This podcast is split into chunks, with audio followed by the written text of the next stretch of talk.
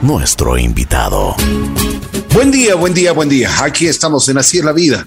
Hoy tengo el gusto de presentarles a un joven músico. Viene haciendo actividad desde hace algún tiempo atrás, pero bueno, le hemos invitado, queremos conversar con él porque acaba de terminar 11 canciones, ya está su nuevo sencillo aquí en, en La Bruja, pero queríamos conversar con él para conocer un poquito más de su vida, su historia, pues de su trayectoria. Es Gavino Torres. Gavino, qué gusto saludarte. ¿Cómo estás? Buen día. Buen día, mi querido Ricky. Muchísimas gracias por la invitación. Eh, contento de verdad. Ha sido, eh, yo diría, un tiempo eh, post pandemia, de alguna manera bien aprovechado. tenemos, como bien mencionabas, un disco completo de 11 canciones titulado El 82 un primer corte promocional llamado Promesas Rotas. Y bueno, chévere poder conversar contigo un poco de este tema y también, y también de, nuestros inicios musicales, ¿no? De, toda la trayectoria que venimos. Bueno, vamos por partes. ¿Dónde naces? Eh, eh, ¿Cómo era tu entorno familiar? ¿Cómo era en tu casa? Bueno, mira, yo soy quiteño. Yo nazco acá en Quito en el, en el año 82. Eh, siempre rodeado de una, de una familia primero muy grande, eh, el, núcleo familiar eh, es, es, un núcleo enorme, yo tengo, no sé, 10 millones de primos, 10 millones de tíos, familia por todo el Ecuador. Así que eso fue una cosa muy grata porque a pesar de haber nacido aquí en Quito, pero siempre estuve en, constante eh, conexión con, con, la costa, con la playa.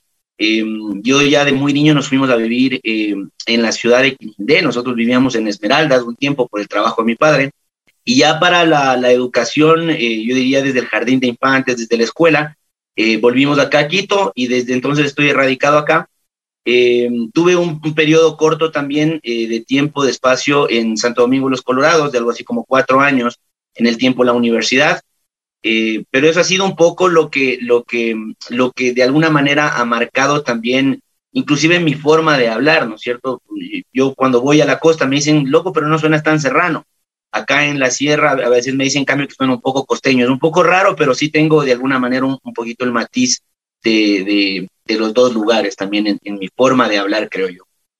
Qué bien.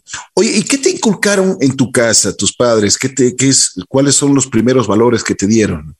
Bueno, yo siento que es importantísimo eh, que, que, un hogar eh, siempre siempre lo que se inculque sea desde el inicio el respeto, eh, sea la honestidad que hoy por hoy tanta falta le hace también a nuestro país, eh, el amor por nuestra familia, por nuestro país.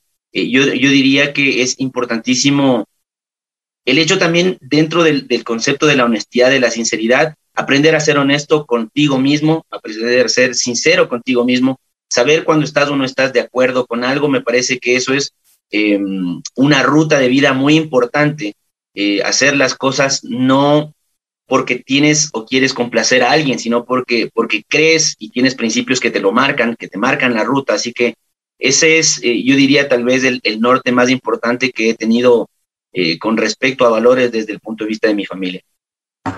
Qué bien. ¿Cómo, ¿Cómo eran en tu casa? ¿Qué les gustaba la música? ¿Cuáles eran pues eh, lo que, lo que siempre había en, tu casa, si es que eran deportistas o si es que les gustaba, bueno, las reuniones, me imagino que las reuniones familiares, como tú dices, vienes de una familia grande, eran extensas, ¿no? Sí, eh, al, ser una familia tan grande siempre había estas reuniones, no sé, por así decirlo, semestrales o anuales, en las que nos encontrábamos con los abuelos, con, con toda la familia por el lado de mi padre, por el lado de mi madre. Pero sí, yo quiero decir que em, siempre de alguna manera estuvo, estuvo muy metida la, la música en mi vida. Eh, te cuento con una anécdota, mi viejo también tenía una agrupación musical. Cuando él era joven y estudiaba acá en la, en la Universidad Central, él tenía una agrupación musical llamada Los Cosacos, era como una, una suerte de, de orquesta, de grupo, que tocaba en fogatas bailables en ese tiempo, en el, en el Quito de los, de los 70 eh, te estoy hablando. Entonces, de hecho, mi viejo también fue el tipo que siempre en toda, en toda reunión familiar, ya con el nacimiento, entre comillas, del karaoke también, siempre le gustaba cantar, porque él eh, es muy bueno, primero tiene muy buena voz, es un tipo muy afinado, Y segundo, tiene un gusto musical bastante, bastante colorido. Eh, él disfruta un montón de, música, siempre en mi casa hubo discos. Eh, hoy que se ha puesto de moda también esta onda vintage, yo he de alguna manera heredado un montón de su música. Tengo ahora todos estos discos de vinilo que eran, que eran eh, parte de su colección. Bueno, él me los regaló porque yo los aprecio muchísimo. Y siempre se escucharon en mi casa discos de todo tipo, pero por supuesto las cosas que más se escuchaban era eh, qué sé yo, artistas de renombre como, como Rafael, por ejemplo, era uno de los favoritos de mi papá, José Luis Perales. Em, luego luego se, escuchaba también mucho, mucha música nacional, pasillo, eh, se escuchaba boleros, se escuchaba los panchos. De México también llegaba un montón de música que mi viejo, que mi viejo tenía dentro de su colección, música clásica, un poco de jazz.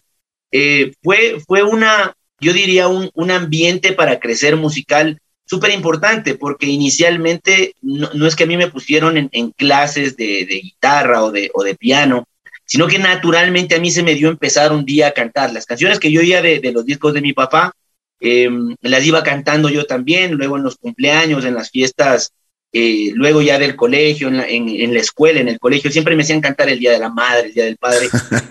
de alguna manera yo le perdí, yo diría, eh, este, este miedo escénico nunca, nunca me pegó muy fuerte. Hay niños que tenemos la palabra nosotros que decimos que se acholan un poco.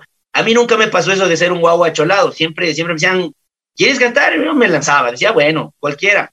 Pues en ese tiempo había, claro, inclusive para, para los niños cantábamos mucho los, las canciones de, de Pedrito Fernández, recuerdo y, era divertido, siempre, siempre eso me atrajo mucho. Entonces yo diría que ese fue un ambiente muy, muy sano desde el punto de vista de, la música, de la cultura, que también de alguna manera me incentivó en este camino a lo largo, ¿no? Son como estas pequeñas semillas que de alguna manera van dejando su germen, va creciendo dentro de uno eh, y te van desarrollando, ¿no? El, hecho de, mejorar también tu oído musical, eso es importantísimo.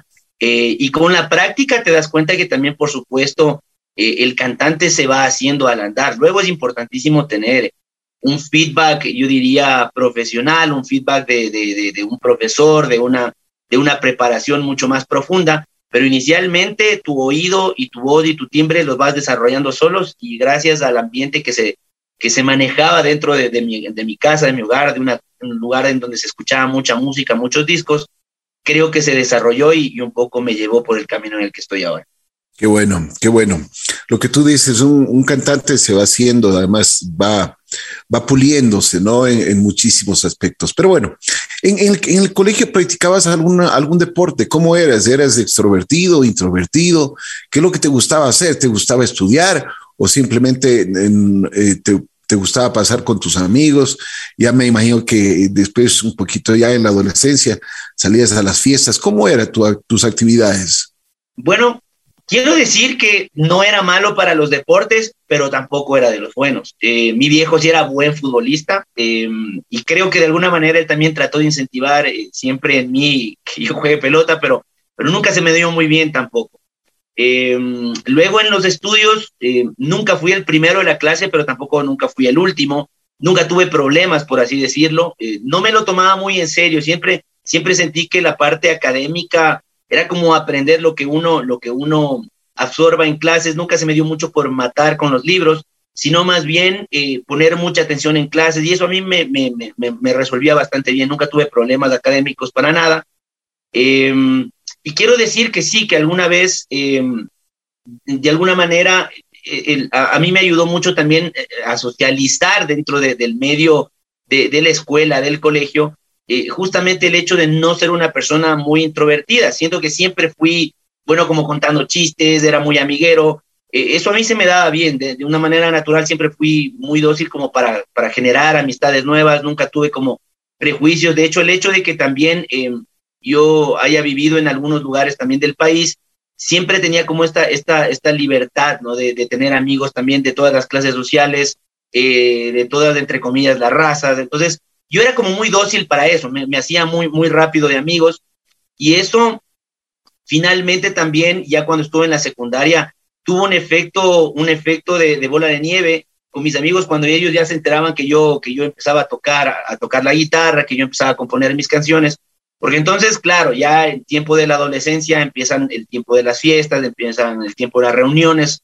sociales, Y mm, yo siempre quiero decir que nunca estaba como al tanto de estar buscando a qué fiesta ir, sino que de hecho siempre me invitaban. O sea, había ya eh, alguno que otro compañero que los papás le iban a dejar o que alguno le prestaban el auto. Y a mí siempre me pasaban recogiendo. O sea, me decían, loco, hay fiesta en tal lugar, no te preocupes, nosotros te vamos a ver, lleva la guitarra. Esa era como la, como la regla en ese tiempo. Entonces, quiero creer que ya los últimos, no sé, los desde cuarto curso en adelante, nunca tuve que hacer mucho esfuerzo por, por, por calzar en, en las reuniones sociales, sino que siempre tenía alguna invitación esperando los fines de semana.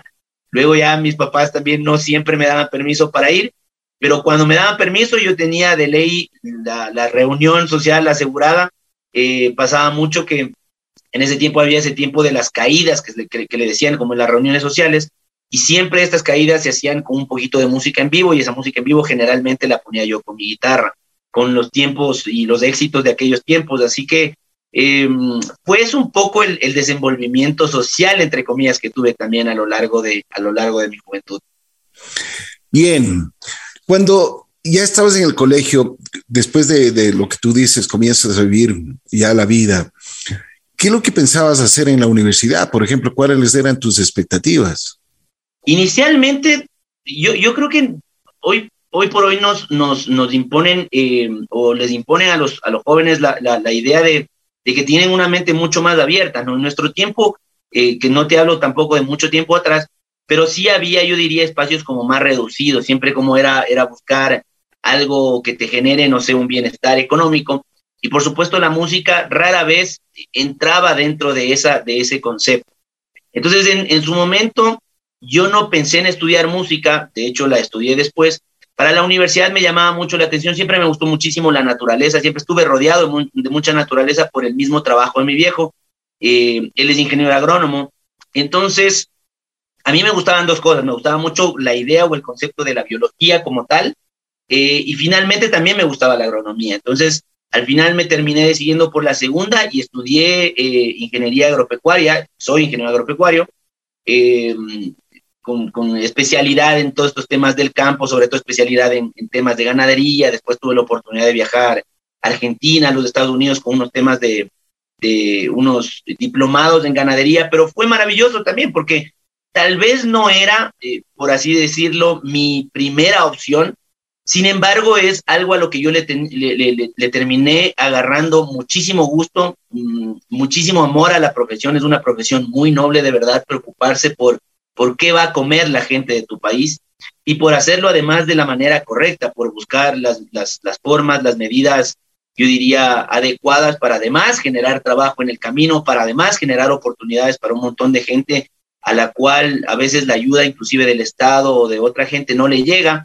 Eh, tú llevas a estas personas, cuando les das una oportunidad de trabajar, les llevas también dignidad y eso, y eso es algo que a mí me, me encanta de, de esta profesión es una profesión que yo paralelamente la, la, la, manejo. Hoy por hoy con mi familia tenemos una, una, un emprendimiento en, en, una finca en la costa, tenemos una finca y producimos cacao, cacao de vino de aroma, así que también está por ahí un poco el desarrollo de lo que hice con mi carrera.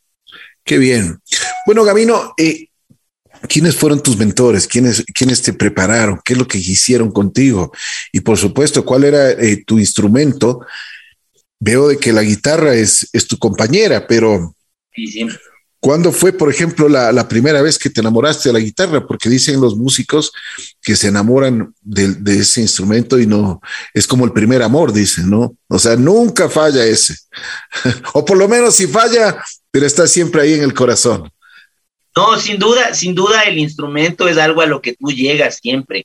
Eh, cuando estás alegre, cuando estás triste, es tu, es tu, de alguna manera se convierte en un aliado dentro de un espacio que te generas para ti mismo, para tu libertad, a veces para sacarte cosas de la cabeza.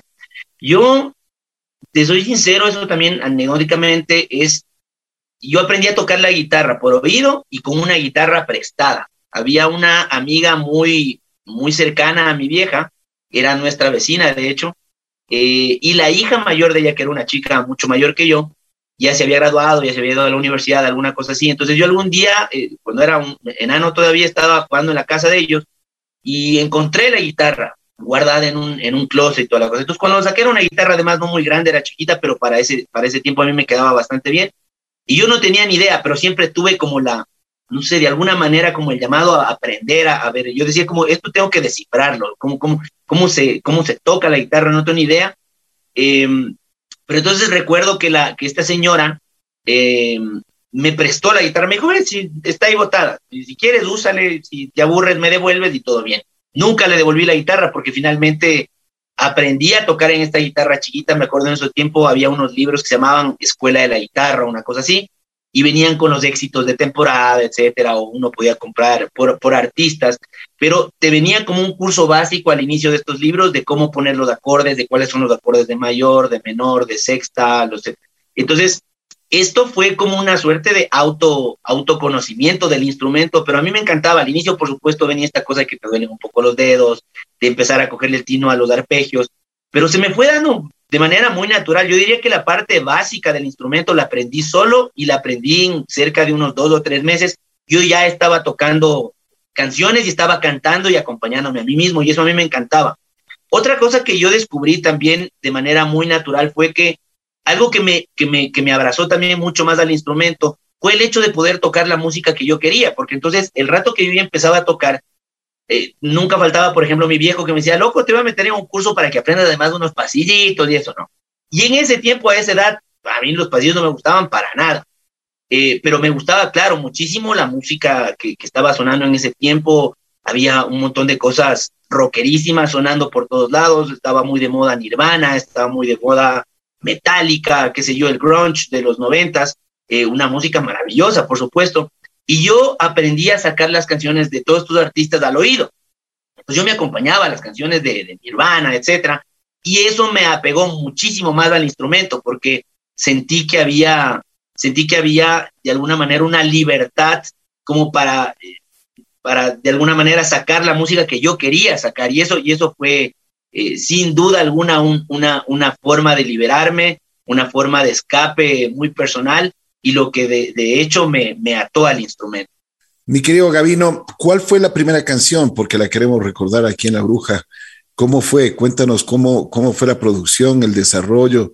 ¿Qué, ¿Qué sentiste? Porque dicen que los artistas cuando lanzan la primera canción es como cuando tienen el primer hijo, ¿no?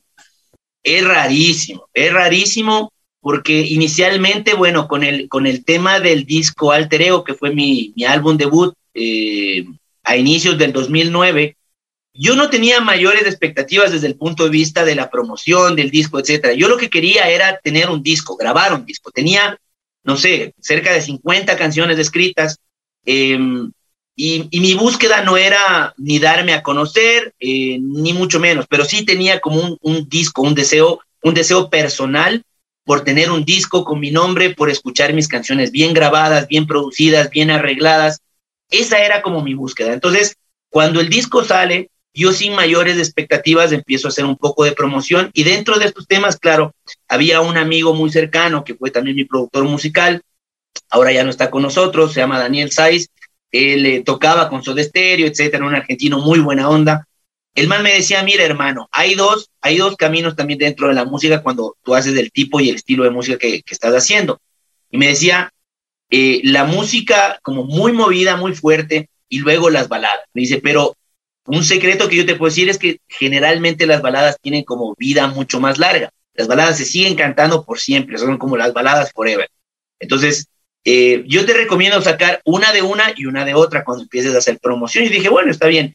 Y dentro de estas sale em, Tardes Libres desde el primer sencillo promocional que nosotros lanzamos de Alter Ego en el 2009 y le fue bastante bien, era una canción muy romántica, eh, tenía un tinte de, balada rock, por así decirlo, eh, y es una canción también dentro de, las historias, es una canción que yo compongo, no sé, 10 años atrás de eso, eh, de la mano, al menos la base de esa canción crece de la mano del Fausto Miño, que era mi compañero en el colegio, era mi amigo, era un año mayor que yo, entonces esa canción, de hecho la base de esa canción se compone a dúo con él, entonces fue rarísimo. Una vez que esta canción empieza a sonar, nos generó como un poco de atención, luego eh, el videoclip de esta canción también nosotros lo pensábamos para eh, canales internacionales y finalmente nos, aceptan eh, en el MTV Latinoamérica, en HTV en aquel tiempo, en Telehit en México, empieza a sonar el videoclip en canales internacionales, lo cual ya para mí era una cosa increíble. Sin tener mayores expectativas, la canción estaba sonando, la canción estaba reproduciéndose en otros países ya y eso a mí me llenaba como de gratitud, de, orgullo.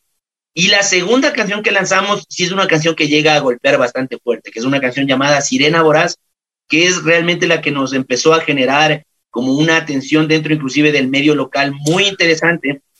El videoclip de esta canción también llegó al número uno de los MTV, recuerdo en aquel, en aquel entonces, y hace que por eso nos inviten a nosotros a los premios de MTV en el 2009 representando Ecuador. Entonces yo tenía para ese tiempo nueve meses de haber lanzado mi disco, sin haber tenido ninguna expectativa al respecto. Yo estaba caminando en la alfombra roja y estaba, y, justo en la versión en la que nosotros fuimos, que fue en Bogotá, estuvo Alejandro Sanz, estuvo Shakira, estuvo Juanes, estuvo Carlos Vives. A mí me sentaron junto a Fonseca, con quien años más tarde tuve la oportunidad de compartir una mini gira aquí en el Ecuador. Entonces fue increíble porque de hecho eso sin duda alguna es como que le dio un empujón importantísimo a mi carrera y, y, yo creo que dentro de lo que justamente preguntabas tú, nada en lo, en lo personal, creo que nada o pocas cosas le ganan a la primera vez que uno escucha su música en la radio. Yo creo que esa es una cosa que te lleva la emoción hasta el nivel de las lágrimas. Es como que uno no sabe qué hacer, empieza a gritar, empieza a, querer decir a todo el mundo, no, esto, esto que está sonando ahora en la radio soy yo. Entonces, sí, fabuloso porque porque fueron dos momentos muy importantes dentro de mi carrera con Tardes Libre y con Sirena Voraz, sin duda. Escuchar el primer tema, Gabino, ¿te parece? Por supuesto, claro. A ver si lo presentas, de la bondad. Bueno, soy Gabino Torres y esto que van a escuchar ahora se llama Tardes Libres.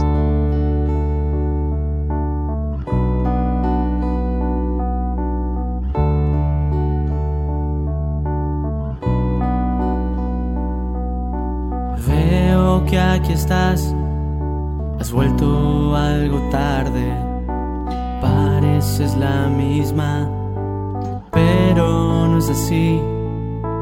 Con la misma cara, quizás las mismas ganas, pero yo he cambiado. Ahora me toco a mí partir.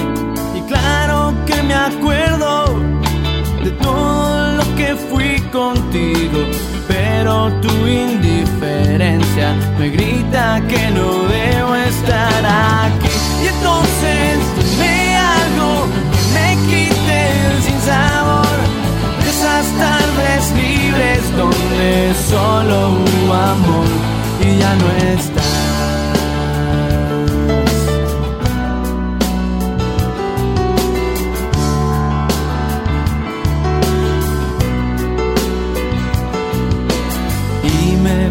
El alma verte sonreír.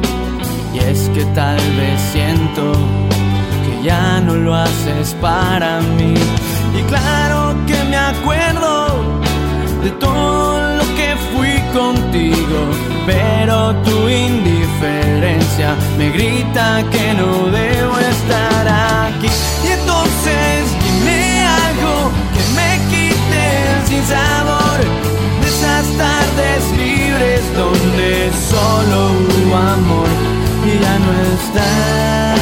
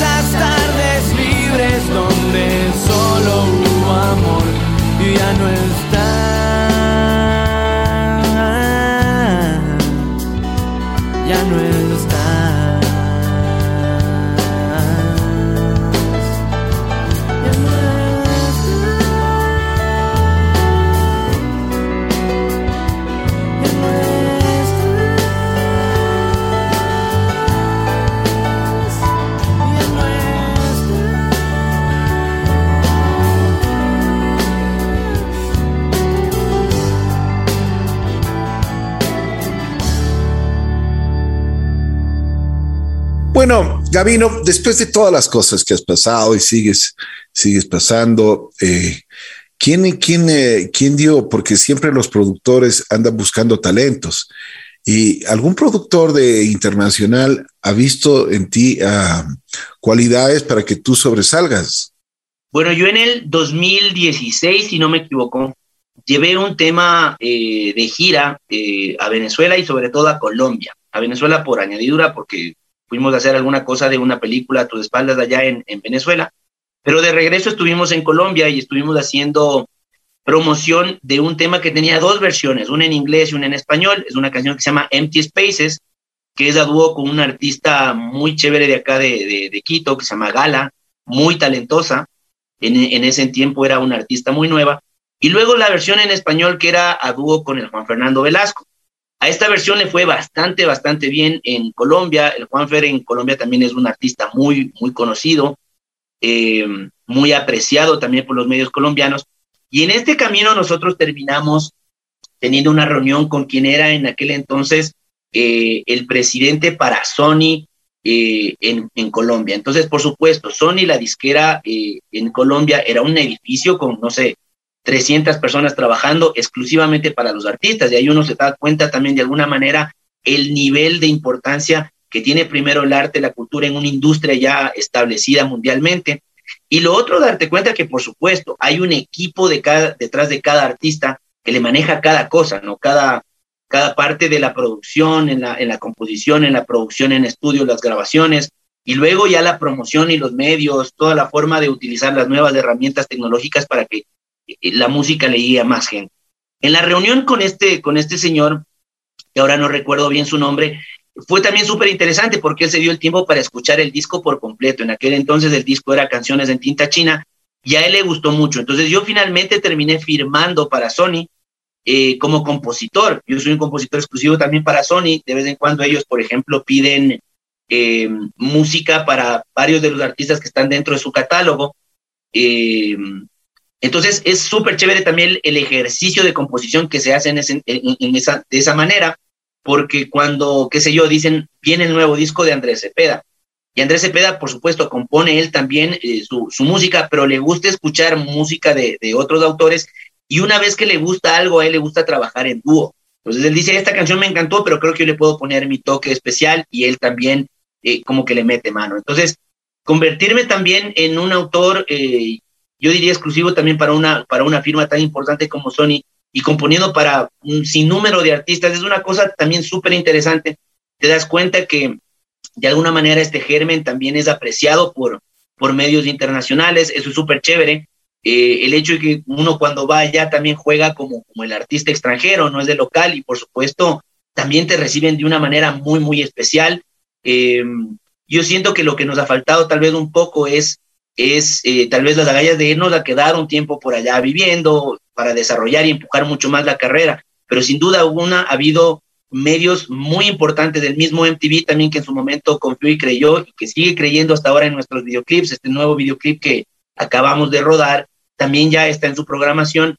Entonces, yo creo que es importantísimo eso, ¿no? Cuando, cuando tú rompes un poco la, la valla de, de, de cualquier prejuicio que se pueda tener alrededor de la industria en el Ecuador y la gente se da su tiempo para escuchar tu disco de manera detenida, de manera pausada, encuentra cosas que sin duda alguna también te pertenecen, son tuyas eh, y tienen hoy por hoy la mejor calidad que uno eh, puede encontrar en el mercado en cuestión de sonido, en cuestión de músicos.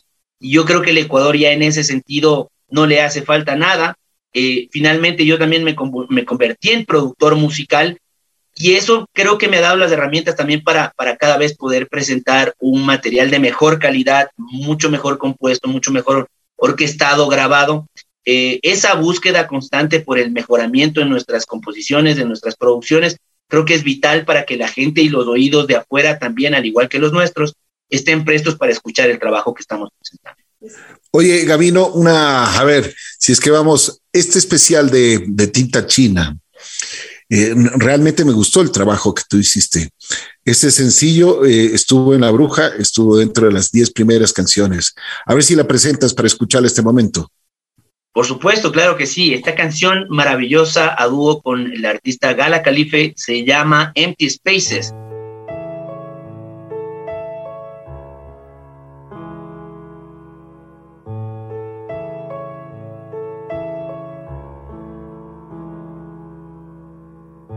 This is what I'm made of. Someday I will think of you. There are no other words that I could say. Nothing I can do to make you stay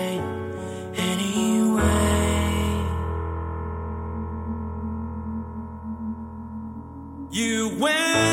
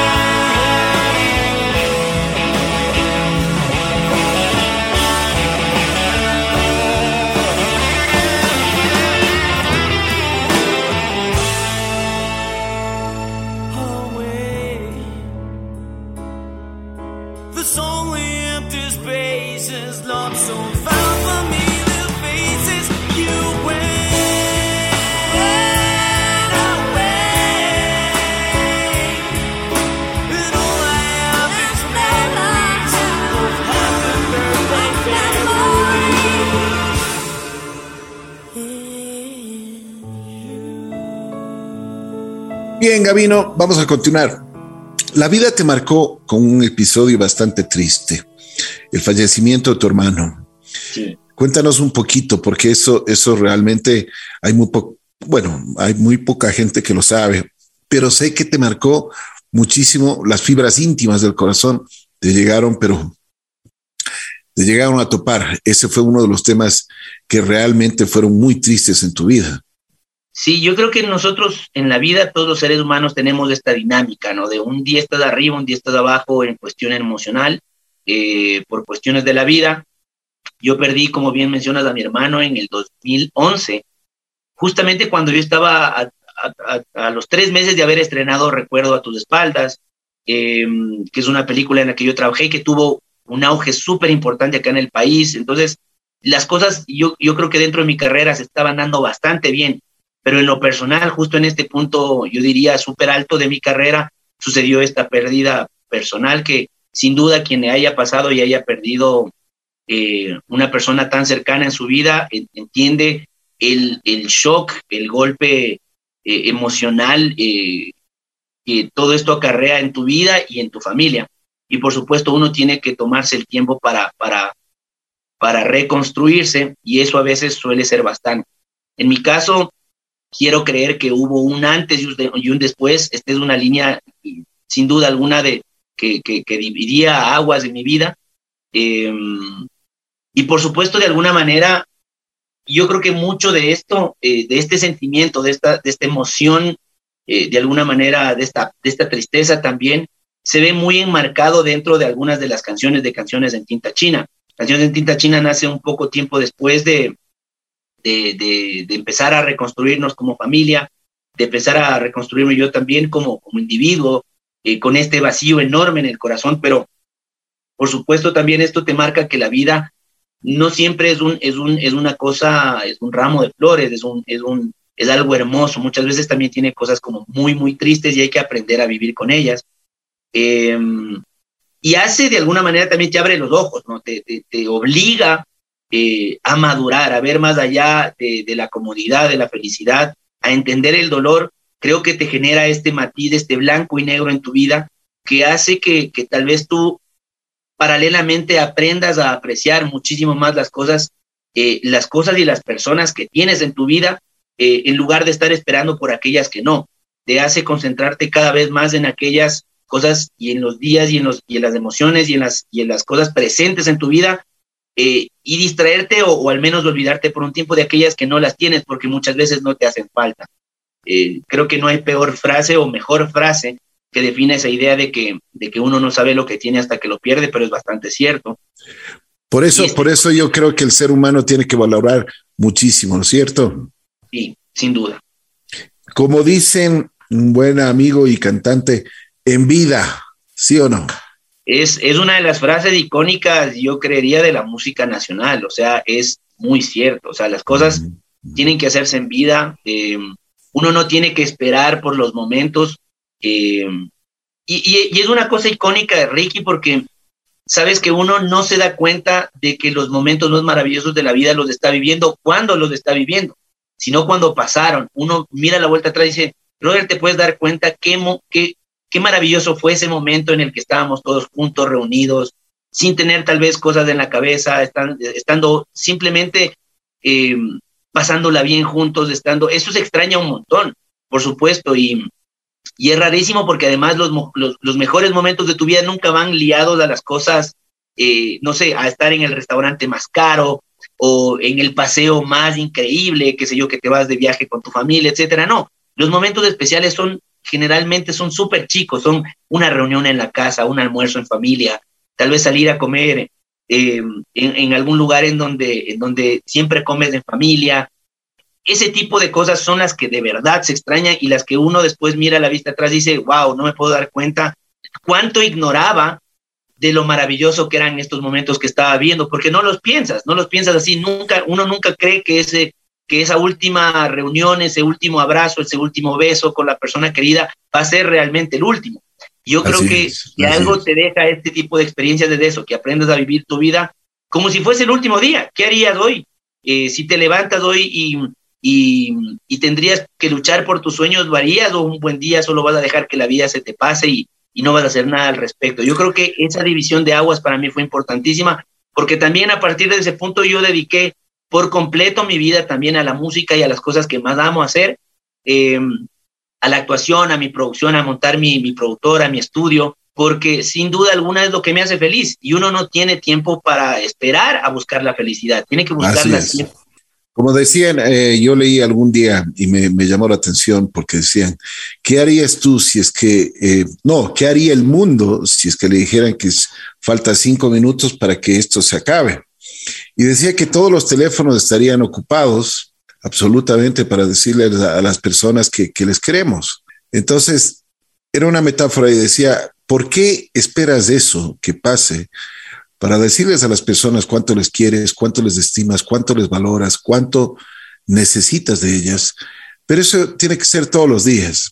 Bien, vamos a continuar. Gavino, a ver entonces la canción, esta canción que significa mucho para ti y sentimentalmente, por supuesto, te abre el corazón con lo que pasó con tu hermano. Vamos, preséntala, por favor. Claro que sí, esta canción es parte del disco Canciones en Tinta China. Esta canción se llama Se me pasó el tiempo.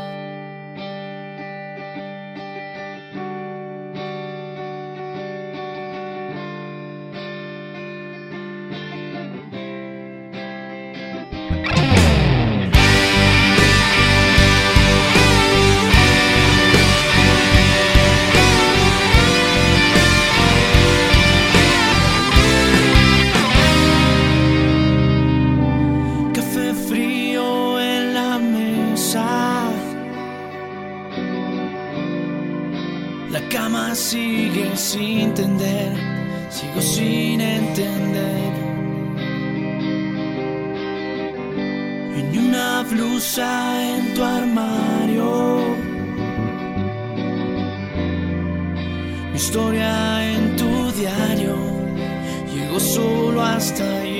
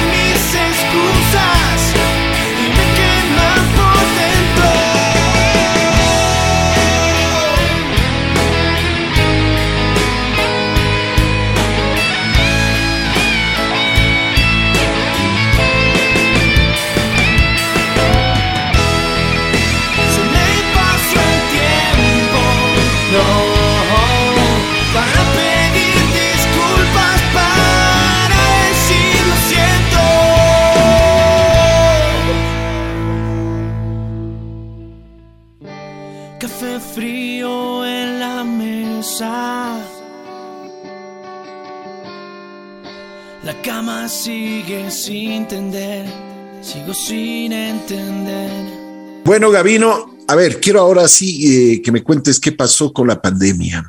Me imagino que, que como todos estuviste encerrado. ¿Qué hiciste? Porque tú al, principio de la entrevista decías que eh, había sido un tiempo provechoso. Y eso me, me alegra muchísimo porque hay personas que tuvieron la oportunidad de, de este tiempo um, utilizarlo para, para cosas muy, pero muy interesantes. ¿Qué pasó contigo? ¿Dónde te tomó? ¿Qué pensaste de la pandemia? Bueno, yo siento que pensé tal vez igual que la mayoría de las personas, eh, en, el inicio nos daba mucho miedo por lo que nos pueda pasar, por lo que le pueda pasar a nuestra familia. Eh, la cosa también además se puso muy mal acá en el Ecuador. Eh, ver ya estas imágenes dantescas en las noticias, por supuesto, nos asustaba mucho, nos daba desesperación.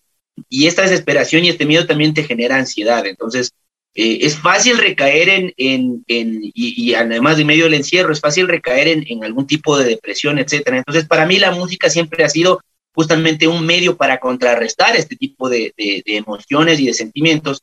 Y yo lo que traté de hacer es mantener mi, mi mente ocupada. Entonces, como productor musical, eh, ya de alguna manera hecho, eh, nunca había tenido la oportunidad de producir un disco entero. Para mí, eh, siendo de una generación de los ochentas, siempre fue importante justamente el, el, hecho de tener un disco completo para poder escucharlo. Entonces, siempre mis lanzamientos fueron parte de un disco o de un álbum, pero nunca había tenido la oportunidad de producir algo por completo o casi por completo con mis manos. Entonces, me di a la tarea. Eh, un poco lo que hacía era cada mañana me despertaba temprano, eh, hacía un poquito de ejercicio en casa, no sé, tratar de como también que, el cuerpo no, no, no se quede al abandono.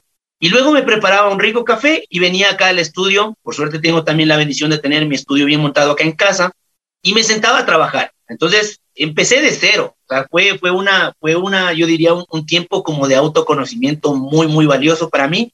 Y empecé de cero, empecé a tratar de ver, bueno, qué tan lejos puedo llegar solo también era un poco, ¿no? La, la cosa de salto del bote y veamos si es que llego o no a la orilla. Y entonces vino un proceso de composición que además no tenía ninguna pretensión inicial. O sea, yo no, yo no decía como voy a hablar de canciones de amor, voy a hablar de, del, país o de política, voy a hablar, etcétera. No, no tenía muy en claro qué iba a salir eh, en este tiempo de, de trabajo. Lo que sí tenía claro era que quería sentarme a componer y justamente experimentar a ver qué tenía guardado dentro. Y empezaron a generarse eh, líricas, ¿no es cierto?, canciones em, diariamente. Entonces, yo tenía días en los cuales eh, había como un montón de, de, cosas emocionales que las tenía súper claras y eso me daba letras. Entonces hubo algún un día en el que hice creo que tres, tres o cuatro canciones del mismo día, pero paralelamente también había días en los que por más que intentabas te dabas cuenta que las ideas no estaban, no estaban bien, no estaban, no estaban saliendo. Eh, por supuesto, no todo lo que uno hace está tocado por miras y, sin duda había un montón de cosas que decía, brother, esta canción está, está horrorosa, está mal, no sé, no, no le estoy pegando el día de hoy. Entonces, encontré una metodología que me funcionaba bastante bien, que los días en los que no me salían canciones nuevas, lo que hacía era trabajar las canciones que me habían gustado eh, de, días anteriores y las trabajaba en la parte técnica, en la parte de producción, es decir, tomaba y, yo, y ahí sí grababa bien como las estructuras, empezaba a generarle como arreglos, empezaba a generarle cierto trabajo de producción que también es importantísimo que, las canciones tengan, eh, escribir arreglos, pero ya de una estructura eh, de canción hecha, o a veces ver cositas en las letras, ¿no es cierto? Si este está súper bien y funciona fonéticamente, pero ¿qué quiero decir con esta letra? Entonces, tal vez me sentaba como un poquito a corregir las letras de las canciones y mm, eso se me fue dando bastante bien. El método creo que fue maravilloso porque ahora me generó un método que siento yo que fue muy, muy productivo para mí. Eh, debo decir que, que si bien eh, el disco del 82 tiene algo así como, me parece que son 11 canciones, pero yo de hecho tengo literalmente como dos discos más igual a ese. O sea, tengo algo así como 33 canciones y 11 más ya están producidas. O sea, del 82 podría tener fácilmente un volumen 2 o un disco, no sé, que le, que le continúe, que, que vaya más adelante de él.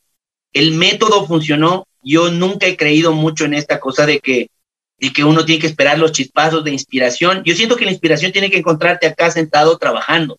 El rato que te agarra la inspiración tienes que estar listo con la computadora, con el piano, con la guitarra conectada y darle y escribir y escribir y componer. Y esa metodología a mí me funcionó bastante bien. Siento que aproveché este tiempo de pandemia, encontré también una metodología para trabajar, yo diría, de manera satelital con la gente, eh, con músicos también, por supuesto. Eh, hubo solo un par de músicos que vinieron a grabar acá en la casa, se grabó unos pianos, yo tengo un piano también muy, muy bonito acá en la sala, y luego eh, unas guitarras también, eh, ya de la ayuda de un, par de hermanos de la música también que son increíbles. El disco se trabajó paralelamente con México, ya las mezclas finales se hicieron allá, eh, y eso también nos generó una oportunidad para tener, por ejemplo, una colaboración dentro de este disco, una colaboración internacional una artista mexicana maravillosa que se llama Ada Cara Susan. Muy pronto la van a conocer cuando lancemos el tema, el tema que tenemos a dúo con ella, que se llama Somos Escasos. Pero eso sería como un poco el viaje de lo que nosotros generamos. Y luego el título del disco del 82 fue por eso mismo, ¿no? Porque sentí que también quería, siendo este disco el primero producido casi por completo eh, por mis manos, quería que sea también un disco muy auténtico, que muestre mucho mi sonoridad, pero que muestre también mucho lo que yo quiero decir y la forma en la que la quiero decir. Y, y lo titulamos así, como para, para ser honestos con, con uno mismo, y la forma de adoptar el amor, la forma de adoptar la política o la sociedad alrededor en los temas de las canciones. Por supuesto, yo las veo ya desde un, desde un nivel, yo diría, de edad un poco más avanzado. Soy un hombre que está a punto de cumplir 40 años, eh, estoy a punto ya de tener un hijo, yo ya, ya me casé. Entonces, por supuesto, ya... Ah, qué bueno, felicitaciones, oye. Muchas gracias, sí, sí, estamos muy contentos de verdad. Y por supuesto, la forma de adoptar estos temas cambia. Eh, tu perspectiva, sin duda alguna, tu punto de vista frente a la vida es distinto. Eh, nos han pasado cosas buenas y nos han pasado también cosas eh, terribles en la vida y eso nos ha dado la madurez suficiente como para poder hablar sin tapujos, sin querer, querer caerle bien a nadie, sino representando cada vez una música mucho más honesta contigo mismo. Eso fue para mí importantísimo. Entonces este disco me encanta por eso, porque siento que suena cada vez mucho más a mí eh, y es un disco poderoso, es un disco que también te muestra un viaje que, te, que, pretende darle eso al, al, al, espectador, a la gente, al público, un viaje que lo puedas escuchar de principio a fin y vayas viendo un poco un viaje de emociones, un viaje de sentimientos, eh, que te identifiques con algunas de las cosas que yo hablo en mis canciones, con los momentos. Justamente la canción del 82 también es una canción tal vez muy pensada para nuestra generación, que ahora valga la redundancia, con el regreso de la moda vintage, está muy de moda, pero, pero bueno, nosotros vivimos de eso. Ahora la gente como que se obliga un poco los jóvenes a, no sé, a aprender a hacer bailar un trompo. Nosotros hacíamos bailar el trompo. Nosotros jugábamos a los baleros, nosotros comprábamos revistas de Calimán. Calimán y el pequeño Solín. sí, Calimán, que, que, que, además tenía este programa maravilloso de radio, ¿no es cierto? En donde uno también usaba mucho la imaginación, ahora todo está como muy descrito en las pantallas de los celulares, eh, qué sé yo. Nosotros teníamos que rebuscar las cosas, ¿no es cierto? Y, y, buscar las revistas y luego escuchar e imaginarnos cómo, cómo serían los personajes a través de la voz de la radio. Lo eh, más bonito era imaginarse, pues. En la vida hay que imaginarse. Imagínate Julio Verne, Walt Disney, eh, pues con la imaginación que tenían, pues hicieron muchísimas cosas. Pero si ya to sí. todo te dan hecho, ya no tienes ningún, ningún paso adicional. Sin duda alguna, Ricky. Yo, yo soy mucho de esa vieja escuela. Eh, no, no, estoy seguro quién lo decía, creo que fue Einstein quien decía también que, que el nivel de inteligencia no se mide, de hecho, por, eh, por, por el conocimiento, sino por la imaginación. Quien más imaginación tiene es mucho más inteligente y, y a nosotros, de alguna manera, eh, la generación nos programó para ser mucho más imaginativos, para soñar las cosas mucho más, eh, para que no nos den masticadas las cosas, sino que nosotros hagamos el esfuerzo por buscarlas y encontrarlas y soñar con ellas. Para mí el, el, el sueño musical era exactamente eso, ¿no? Inicialmente no, no, no pensar en, en ahora es, es como la búsqueda es una búsqueda interminable, yo diría, por, por volverse el tipo viral, por volverse el tipo que todo mundo, del, que todo mundo habla, mi búsqueda siempre fue la música, siempre fue tener un disco del cual yo me pueda sentir orgulloso, tener canciones que la gente pueda corear a todo pulmón en un concierto. Eh, luego si lo otro se ha ido dando de alguna manera paralela, está bien, pero, pero no es el fin de la búsqueda. Eh, yo creo que el fin de la búsqueda, eh, de, de, la búsqueda en sí es, es la música como tal misma. Gabino, a ver si es que presentas tu último tema. Primero quería preguntarte por qué promesas rotas. ¿Qué pasó? ¿A quién le prometiste y no le cumpliste? bueno, justo cuando, cuando estaba en el camino de, de, de, este disco tan, tan personal, hablando del 82 y de este tipo de temas, también me trajo a colación algún momento eh, encontrar en las redes sociales a, a estos viejos amigos, gente de, de, la escuela, gente del colegio con, con quien no tenías nada de contacto hace muchos años. Y venía esta, esta cosa que me llamaba muchísimo la atención, que es este sentimiento de darte cuenta que en algún punto de tu vida tú tenías amigos tan cercanos y gente de la que de la que creías que nunca te ibas a separar, esos amigos que dices, nunca me voy a separar estos manes, son mis mejores amigos, o estabas enamorado de una chica y decías, este es el amor de mi vida y esto nunca me va a pasar y tal vez me case con esta persona, etcétera. Y justamente esas son las promesas rotas, son las promesas rotas que le hemos hecho a otras personas y las promesas rotas que muchas veces nos hemos hecho a nosotros mismos. Es como esta suerte de mirar la vista atrás y ver, bueno, ¿qué pasó en el camino? ¿Por qué tanta gente se perdió? porque tal vez nosotros tomamos las decisiones que tomamos y tal vez en algún, en, en algún momento de la vida esquivamos nuestros sueños y nos dedicamos a, a, aquello que simplemente nos daba paz y tranquilidad, pero que no nos movía las fibras. No sé, es una cosa rarísima.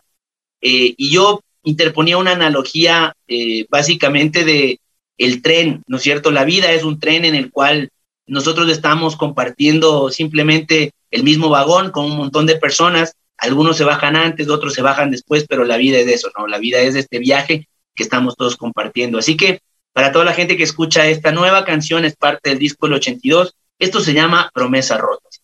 Aquí estamos junto a Gabino Torres.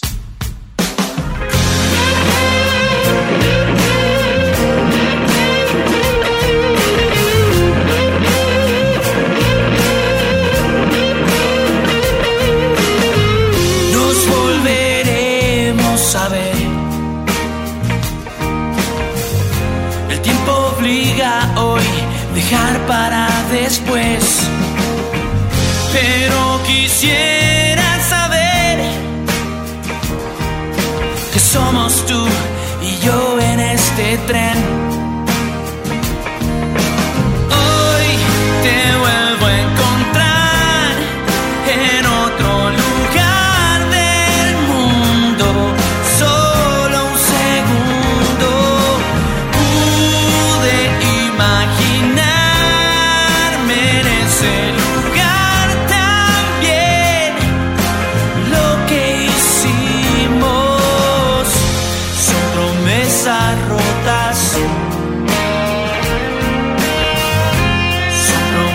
del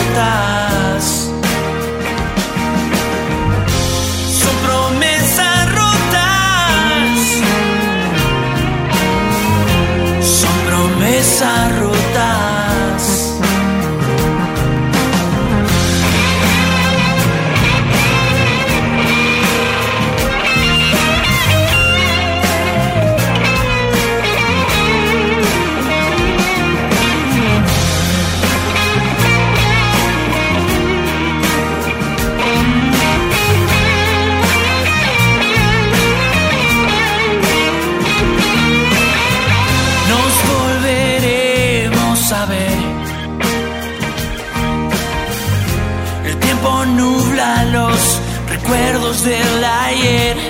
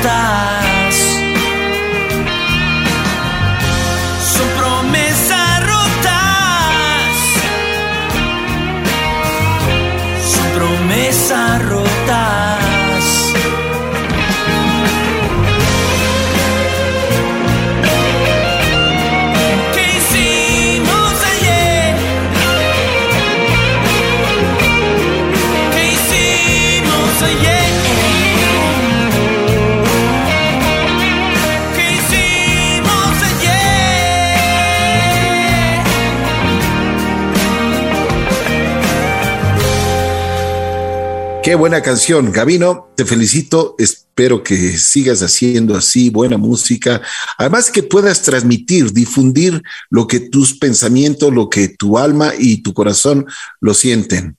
Así que, de verdad, te mando un abrazo especial, te agradezco mucho haber compartido con nosotros. No sé si es que quieres acotar algo más, pero con muchísimo gusto.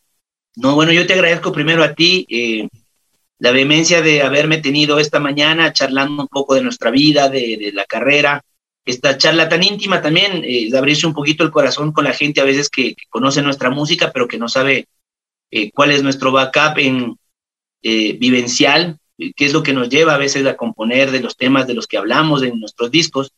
y sin embargo, también agradecerte paralelamente por ser eso, ¿no? JC para nosotros ha sido un medio importantísimo usted se convierte justamente en el medio, en el puente que nos pone en los oídos del público y, nos ayuda a llegar cada vez a mucha más gente para nosotros poder vivir y seguir viviendo de este, este sueño de la música. Así que te, mando un abrazo inmenso. No tengo mucho más que acotar, hemos conversado eh, largo y parejo, ha estado, ha estado maravilloso, me ha hecho recordar momentos importantes de mi vida. Eh, y eso, bueno, trae a colación una emoción muy satisfactoria, así que ha habido un buen camino recorrido y lo seguimos recorriendo juntos. Tenemos casi la misma edad con JC Radio, así que eso también está pronto. creo que es aniversario, se viene el mío también, así que ya nos vamos volviendo el cuarto piso, ¿no? Gabino, tienes que, y te comprometo para que hagas una canción, la canción, esta promesa rotas, el momento que tengamos el, eh, ya listo para todo, para el aniversario, ¿te parece? Por supuesto, cuenta con eso, Ricky, cuenten conmigo. Muchas gracias. Eh, hoy y siempre en JC Radio La Bruja, estamos ahí. Muy gentil. Tenemos, tenemos talento aquí en Ecuador, tenemos un artista que está trabajando y como siempre, realmente nos está dando grandes y buenas satisfacciones. Se llama Gavino Torres, que estuvo hoy aquí en Así es la Vida. De vuelta a la rutina, nos vestimos sin hablarnos. Prisa puede más que la pasión pesa cada día. Los recuerdos y los ratos, como dardos clavan este corazón.